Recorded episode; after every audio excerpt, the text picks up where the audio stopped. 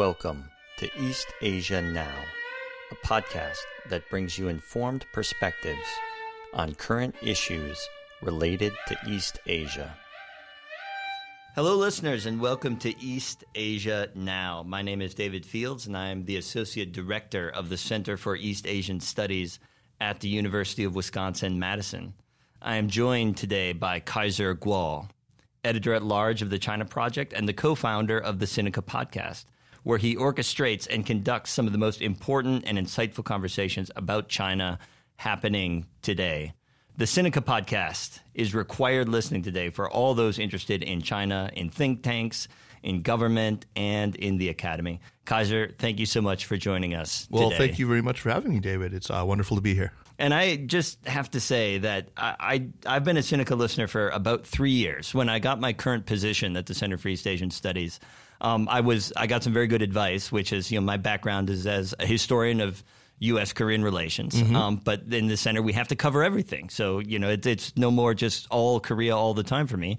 And so I needed to find a way to kind of bone up on my knowledge of China and Japan, but without doing a second PhD on Chinese history or another prelims um, category on it. So I thought, I wonder if there's a podcast out there somewhere where I can kind of get into this conversation and get a sense of it. And so I think I just went on Google and, and searched China podcast, and uh, yours was the first came up. And I started listening, and I don't think I've ever looked back. And it's it's just been immensely helpful for me to broaden my horizons. But also, what I love about your podcast is someone like me who's not a China specialist can get into the conversations that are going on around China and, and really engage with it in an understandable way. It's, it's not just a podcast for China experts, it's a podcast that includes China experts, but the dialogue is really accessible to anyone. Yeah, thanks. Um, you know, hopefully they're not thinking of themselves as China experts, but yeah, I mean, uh, we're all flattered to be described that way. uh, hopefully, we all possess enough humility not to refer to ourselves as such. But yeah, I mean, that's the idea: is to, to try to make it as accessible as possible I mean, I like to throw the ball a little bit over your head to make you jump a little bit. And, you know, if I send you skirting off to Wikipedia once per episode, that's not so bad. Right? Or several times per episode. And the recommendations are always very, uh, very appreciated as well. some of which are related and some of which are not, which is which is interesting. Right, right, right. So, Kaiser, we we always start the show by asking people why they do what they do, why their subject, why their particular medium. And so we'll start up asking you why China, and why podcasting, and then why the China Project. How did you How did you get here? Sure. Yeah. So why China is pretty easy. Um, I actually, you know, my I'm ethnically Chinese. My folks were both born on the mainland, went to Taiwan, and uh, raised us really all four of the children to be pretty closely connected to China, to our heritage, and uh, I think I was blessed enough to have grown up kind of feeling uh, a rightful inheritance to these two civilizational traditions or whatever. Um, to feel bicultural. And I took my first trip there when I was a lad of 15 in 1981. And then five years later, went again. This time I had finished my sophomore year of, of college and saw the difference and just the, the delta between 1981 Beijing and 1986 Beijing was it was it was just insane and it was clear to me that I had to try to you know secure a front row seat to that so it I changed my course of study. I had been working on Soviet Union and Eastern Europe, and uh, yeah, just started to refocus. Just you know, still as an undergrad, uh, taking more Chinese history, Chinese politics classes, and uh, starting to try to pick the language back up again. And then headed off there as soon as I graduated in in '88. Uh, and by then I was hooked. I mean, it was it was very clear. I, I, I planned to go on to graduate school in Chinese studies after that. I, I eventually did. Um, so why why uh, podcasting really in 2010 in in maybe March of 2010 I was just in one of those beery conversations in a bar with Jeremy Goldkorn both of us were you know still we were listening to podcasts. It was the early age of the you know ubiquitous smartphone. And I don't think the podcast app had even yet appeared on the iPhone but I had one. And we were just sort of talking about what podcasts we listened to and both of us came to the realization that there weren't any good ones yet on China and both of us were kind of were talkers. We knew a lot of the people who we would want to interview. We were both curious fellers, so we uh, decided we would co-host one, and just uh, went for it. I mean, there was just really no hesitation. Just a couple of weeks later, we were sitting in the studio recording our first show, and 13 years later, we're still doing it. Uh, six years into it, though, we got acquired by what was then called SupChina and has since and gratefully changed its name to the China Project. And we've both been a part of that organization. Jeremy now oversees all the you know editorial for the thing, and I'm sort of the the you know supremo of our whole podcast network, which is a lot of fun. It's it's the medium that I enjoy. Why podcasting? I mean, it's really pretty simple. I, I feel like so much nuance gets lost even in in print media. You just need to have longer conversations about this stuff. So it started off focused very much on journalists and on sort of the context that they weren't able to bring into the story, the the stuff that ended up on the cutting room floor, um, just just a, a, chance to unpack at greater length and in greater depth. And I found that this was really a useful contribution to the overall conversation. And so we just kept it going and focused not on the breaking news of the day, but on things that hopefully had longer shelf life. So when you went to China after you graduated um, from Berkeley, what were you doing? What was your initial route in? And I ask this because you know I teach undergraduates uh, every day in my classes who are are looking. They want to go to China. They want to go to Korea. They want to go to Japan after they graduate, and and they're looking for that avenue for how they can get there in some way that's you know hopefully being gainfully employed. So, what was your initial initial route in? Well, it was special circumstances back then. So when I was in college, I had been playing in a band, a progressive rock band called Freefall uh, and my best friend, who was my freshman roommate at UC Berkeley, who now lives here in Madison, Wisconsin, and who I just saw last night. Uh, he's a fantastically gifted musician named Drew Sabo.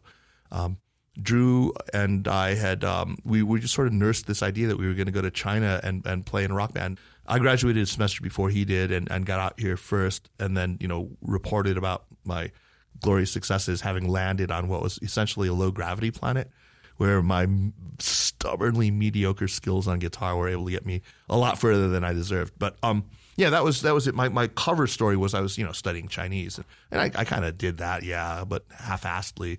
Um, I, I, didn't. It wasn't until later that I really buckled down and, and really you know tried to study it in a more formal way. But yeah, I think that that you know the the, the passion and the interest should take you there first. I mean, I think it should be uh, whatever you you are you know genuinely interested in doing rather than just sort of a homework version of it that that should should make you uh, you know should get you there so whatever it is that you do find i mean i think the hobbyists route is the, the hobbyist route okay now um, when you, you, after your first stint in china you came back to graduate school um, at the University of Arizona. I wonder, since also I think many of our listeners of this podcast are graduate students here at the UW, can you talk about your decision both to go to graduate school and then your decision to also leave graduate school? Sure. I, I really thought that I was going to be an academic. I mean, that was my, my goal. I think that by the time I of my junior or senior year of college, it just seemed like such an attractive option to me. I mean, I was so enamored with uh, the the TAs that I had and, and the life that they seemed to have. I mean, just a, a, life of scholarly contemplation where, you know, and then, you know, what tenured professors were able to do. It, it seemed very attractive to me and it still does. And I still find that that to be the world I, I like to interact with the most of all the worlds out there. So it, it just was sort of self definition. Um, my grandfather had been a pretty eminent historian and uh, it was another one of those sort of career options that was reputable. you know, Chinese American families, you can be a doctor or a lawyer or an engineer, and you know, or an historian. If you're a college professor, that's perfectly fine. And so, yeah, I, I, I mean, that, that wasn't the reason for me, but um, I, I had a clear idea that I wanted to go on to graduate school. I thought I would do a couple of years in China, to get my language in shape, and to explore those kind of crazy opportunities that China of the late 80s offered. But I went tumbling out prematurely um, I had my you know my GRE book and uh, all my application packets. I was going to you know apply to the University of Washington, to Stanford, to UC Berkeley, all you know all the good China programs on the West Coast. Uh, but then I came back, you know, didn't have an apartment in Berkeley anymore. I had gone, you know, just kind of unexpectedly had having to leave China after after Tiananmen. And so Arizona was where my parents' home was, and so I just you know, embarrassingly just went went there. Uh, fortunately, the University of Arizona had at least one very eminent scholar who I wanted to study under, uh, Allen S. Whiting, and he took me under his wing and really spent, you know, gave me a ton of his time. Uh, he was really the doyen of American studies of Chinese foreign policy, and so I was his boy. Um, he convinced me to stay on after my master's degree. Uh, I you know, wanted to fly fly the nest, but he he basically told me, "Look, you'll finish. You know, you're, you you kind of already have a very clear idea of your dissertation topic. I like it. You know, let's do this, and uh, you know, you'll be out of here. You'll finish your PhD well ahead of your 30th birthday, and and blah blah blah. So, yeah, he convinced me. I think it was a mistake. I think if I had gone elsewhere, I might have stayed in academia, but the problem wasn't with the faculty. Uh, there were wonderful people that I was working with. It, it, was just I didn't have many peers. There just weren't people who I could you know go have happy hour drinks with and talk about my work after after you know on Friday afternoon. Uh, so yeah, eventually, uh, when the opportunity presented itself to go back to China to rejoin the band that I had been playing in, and you know there was a pretty strong incentive to go. So yeah, I, I ended up just dropping that and going back to China. And I don't I don't regret it. I think that I was kind of faced at that point with really buckling down and spending a lot of hours in the stacks. Uh, and I'm a pretty you know sociable, gregarious person. I find that you know doing what I'm doing now gives me a lot of the upside of being a graduate student. That is, you know, being able to study just a huge range of topics that I'm interested in, uh, but only having to do it for a couple of weeks at a time getting as into it as I want to, reading you know books, sometimes multiple books on a topic uh, before sitting down to interview somebody, but not having to you know while away days and days and have my, my sort of you know vitamin D deficiencies or months yeah. or years. Yeah, yeah, yeah, yeah, right. Before seeing the sun. I'm I'm so glad that you mentioned uh, the happy hour because one thing we've instituted here at CEAS this year is a happy hour for graduate students. So uh, I I hope all the graduate students listening, I will see you at the next happy hour where we can engage in this uh, this kind of conversation that maybe would have kept Kaiser Kuo in graduate school. I would love to be there for that. All right, uh, on Sinica, you interview a truly wide range of guests. You know, there's academics, there's also policymakers, journalists. I, I even saw an interview with a brewer. Mm-hmm. Um, how do you prep for these different guests as they come on your show? Is it is it a different process depending on who you're interviewing? Yeah, for the brewery one, I had it not. uh, no, I, I, yeah, it's a different process. It depends. I mean, sometimes it's just focused on a paper or a couple of papers, and it doesn't take a ton of of you know reading preparation. Sometimes it's you know a 500 page book, and I have a pretty strict rule for myself where I read the book. If I'm going to interview somebody you know who's taken all that time and effort to write a book, I'm going to show them respect and, and actually read the thing. So sometimes it takes a long time. Fortunately, my boss is happy to you know count those hours spent reading as as, as work. So um, it, it can take a lot of time. I mean, writing questions is another thing that I think take some time. You, it, it may be sound to you like I'm extemporizing, uh, but actually I'm quite scripted. I, I, spend a lot of time. I write a, a lot more questions than I usually need, and you need to have that kind of ability to to skip forward or backward depending on what the person says, and just finding the right way to use the question to present kind of contextual or background information.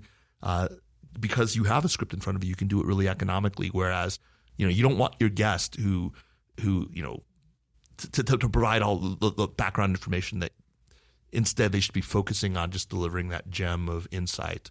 Uh, and so you try to make the question such that that's what you set the person up to do. And uh, you, you, don't want to write o- open ended questions that allow them to gas on too long, like I'm doing right now. I'm I'm taking notes here for my uh, my future my future episodes. So you've you've been doing this, you know, hosting, co-hosting the Sinica podcast for 13 years, yeah. hundreds and hundreds of episodes. How has the dialogue about China changed from when you started this podcast to about where it is right now? Yeah, well, it's. I mean, on my end, it's gone from pretty, you know, happy-go-lucky to almost desperate. I mean, I, I'm, I'm, I feel like I'm fighting this rearguard action of, you know, Camp Reasonable. Um, and I, I, make no pretense. I mean, I bring on people specifically to advance uh, a, a point of view that I think really needs to be heard, which is, you know, let's be sure clear eyed and everything about you know, China and challenges that are presented by China, but you know, we're sleepwalking into war right now, and that is just something that scares the bejesus out of me. And I really want to use this platform as much as I can to bring back, you know, reason and and and some, you know, moderation into the conversation. So I deliberately find people who do represent what I think are well thought through, reasonable positions that aren't, you know, from the DC blob necessarily. Right? Yeah, and and I think that is one of the reasons why I enjoy listening to your podcast so much. Is is I feel like it's it's really helps my own psyche and sense of optimism that you do find these people. you find you find the people from Camp Reasonable that, uh, frankly, are are not highlighted in in so many other places. Yeah, thanks. Um, um, that's what I'm hoping to do. Yeah. so for for someone you know like me, or maybe some of other other of your listeners who have only been listening to you for two or three of the 13 years you've been podcasting, I listen to you on Google Podcasts, and so on the Google Podcast feed, it shows 399 episodes. Wow. I, I know that there's even more than that. So for people who started maybe listening to you in the last few years, what is what are a few of the best episodes of your back catalog that we should be going back to and listen to, either because they're just intrinsically interesting or because they have a particular relevance to maybe the way the dialogue has gone today? You know, so some of the, ones from the early early catalog we've actually revived. I, we, we've we've you know put them onto the the Apple Podcasts feed under the China Project. You can you can get to them now. They're there. Um, I think I, I, went through it, and the ones that I really liked from the early days, I, I managed to keep. A lot of them are just frankly embarrassing and re- require me to, to, you know, bleep too much in order to keep our, our clean rating on Apple. Um, so I haven't bothered with those.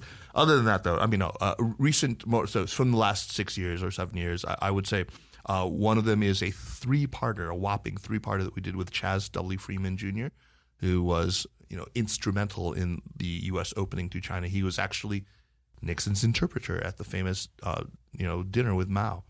Uh, he is somebody who has personal experience of so many Chinese leaders over a, a, large swath of time. He was later um, he has a really interesting diplomatic career. He was U.S. ambassador to Saudi Arabia, for example, but he's never really lost his China roots. And we did a three part interview with him in his home in D.C. that was a lot of fun. It's it's um, he's a fantastic storyteller and it's a really compelling character. Not everyone loves his politics.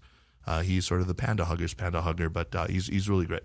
Uh, another is Sidney Rittenberg, the late Sidney Rittenberg, who was really the, the man who stayed behind. He was uh, an American who went over with the U.S. Armed Forces in the 1940s uh, to China, ended up uh, you know, in Yan'an with Mao himself, and was struggled against and persecuted. Spent many, many years of his life in solitary confinement in Mao's China, was released after the fall of the Gang of Four, and ended up still devoting a lot of his life to China. Uh, he passed away just a few years ago, but he was one of the most remarkable men I've ever met, and uh, spent. We did, we did a good two part uh, interview with him in his home in Scottsdale, Arizona, uh, some years back, and definitely check that out. But more recent ones, I would say, maybe a surprising one is one that isn't even specifically about China. It's a book that was written. Uh, it was it's about a book that was written called Six Faces of Globalization by Anthea Roberts and Nicholas Lamp, and it's really about thinking. But in this case, it's very anchored in a, in globalization, which of course is itself. I mean, China is the poster child or the arch villain of the, the tale of globalization, depending on how you see it. And that episode is really it was part of this kind of thinking about thinking about China series that I was doing. And um, Anthea and Nicholas are just brilliant. They they are people who who think a lot about how to think and about integrative complexity. And they introduced me to a lot of books that have gone on to be you know really formative in the way that I approach things. So check that out. And she's going to be guesting on the show again in the not too distant future. So look out for her. And then finally, I have to give a shout to Jessica Chen Weiss. I've interviewed her a couple of times, but maybe the one that you want to listen to is the more recent one we did with her. Uh, that's about a piece she did in Foreign Affairs called "Avoiding the China Trap." Um, and one more that's outside of the realm of politics. I'll throw in there just because I just enjoyed the conversation so very much. It was about a book called Kingdom of Characters, which is about you know how Chinese, the Chinese language was able to you know be integrated into the modern world of of telegraphy and of of print and of typography and of eventually you know the internet and the mobile internet. Uh, it's called The Kingdom of Characters, and it's by Jing Tsu of Yale University. And I just had such a delight talking to her. That's why I mean we just were very much on the same page and and had a good rapport. Uh, it was more, one of the more enjoyable conversations and it should be uh, one that's fun to listen to because it's not about politics. Thank you very much for those, Kaiser. And I'll be adding those to uh, my listening queue later today. and, and, as a historian, especially the first two you referenced, just sound incredibly fascinating. So, as you know, you've been doing this for over a decade. As you think about maybe what might unfold in the coming decade, of Chinese current affairs, of U.S. relations with China, of China's relations with the rest of the world. Uh, what what are sources that you might have for optimism in in this unfolding decade, and and what are reasons maybe to be pessimistic? Or can can you find reasons for both, maybe for for both opinions? I can. Good. and uh, I'm not going to enumerate all the multitude of reasons to be pessimistic because you know anyone can open a newspaper and, and see those what are the reasons to be optimistic? I mean, look, I, have seen us recover before. I mean, I've seen us come back from the brink. I've seen, uh, I mean, I didn't see it personally, of course, but you know, Edward R. Murrow is a reason for optimism. The Army McCarthy hearings are a reason for optimism. Uh, the way that you know the Nixon and Kissinger opening to China unfolded is a reason for optimism. I think that um, the electoral defeat of Donald Trump in 2020 was a reason for optimism. There, I mean, look, this this country doesn't always make the wrong decision. Uh, I, if if it did, I don't think I could, could you know could stomach living here anymore. I think I, I have I do still have a, a faith, however misplaced, however naive, uh, that you know, eventually we we kind of come to the right decision and do the right thing. And yeah, I mean, I know that that. Uh, that may be a lot of wishful thinking ladled on there, but I, I, I think that there are so many people who I know in my own circles uh, who are the most knowledgeable and also the most reasonable, and I have to think that there will we will come to recognize the enormous disconnect right now between uh, the people who truly are uh, well informed and who have put in the time and the effort to understand China and the U.S. relationship with China, the the gap between how they think about things and the uh, so-called consensus that's formed on the Hill or in other branches of government about China, we'll come to realize that there's a reason why th- these these two positions are so far apart, and I think that the wiser camp will ultimately prevail before we do anything too suicidal. I think also just the the, the sheer horror, the scale of horror that would unfold were this really to if neither side blinks in this game of chicken, uh, is is enough to dissuade us from anything too catastrophic. We've seen that how that's played out before.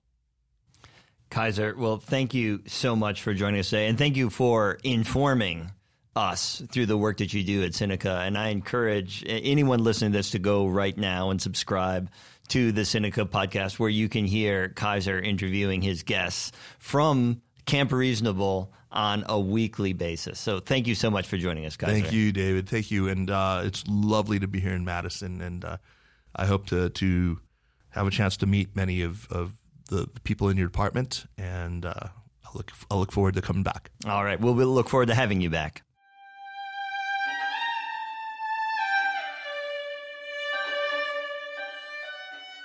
East Asia Now is produced by the Center for East Asian Studies at the University of Wisconsin, Madison. This podcast is made possible by a Title VI grant to support international education from the U.S. Department of Education.